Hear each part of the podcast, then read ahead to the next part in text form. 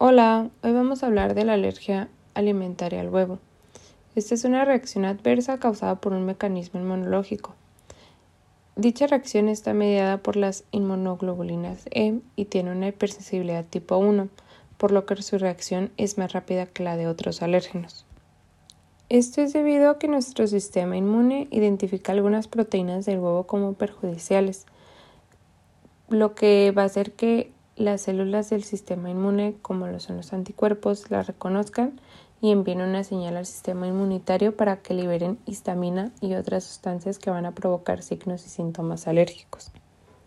Por lo general, la alergia al huevo ocurre en una edad temprana y la mayoría de los niños, aunque no todos, superan esta alergia antes de la adolescencia. Tan solo en México, el 0.6% de personas es alérgica al huevo, de los cuales el 70% pueden tolerarlo cuando está bien cocido.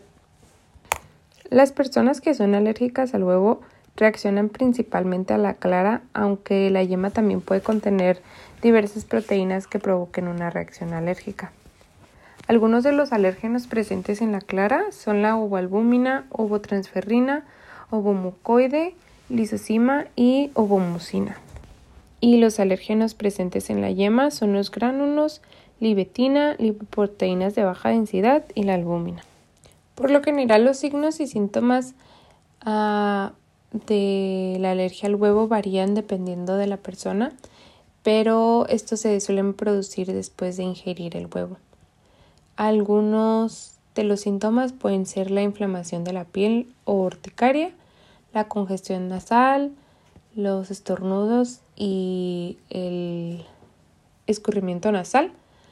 También hay síntomas digestivos como los vómitos, cólicos o náuseas.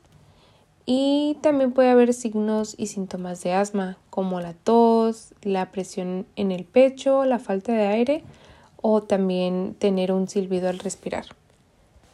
Una reacción alérgica grave que puede desencadenar la alergia al huevo es la anafilaxia. Esta es una reacción alérgica muy grave que puede poner en riesgo la vida de las personas. Provoca que el sistema inmunitario libere un torrente de sustancias químicas que pueden causar que la persona entre en choque bajando su presión arterial y eh, obstruyendo sus vías respiratorias, por lo que van a impedir que respire.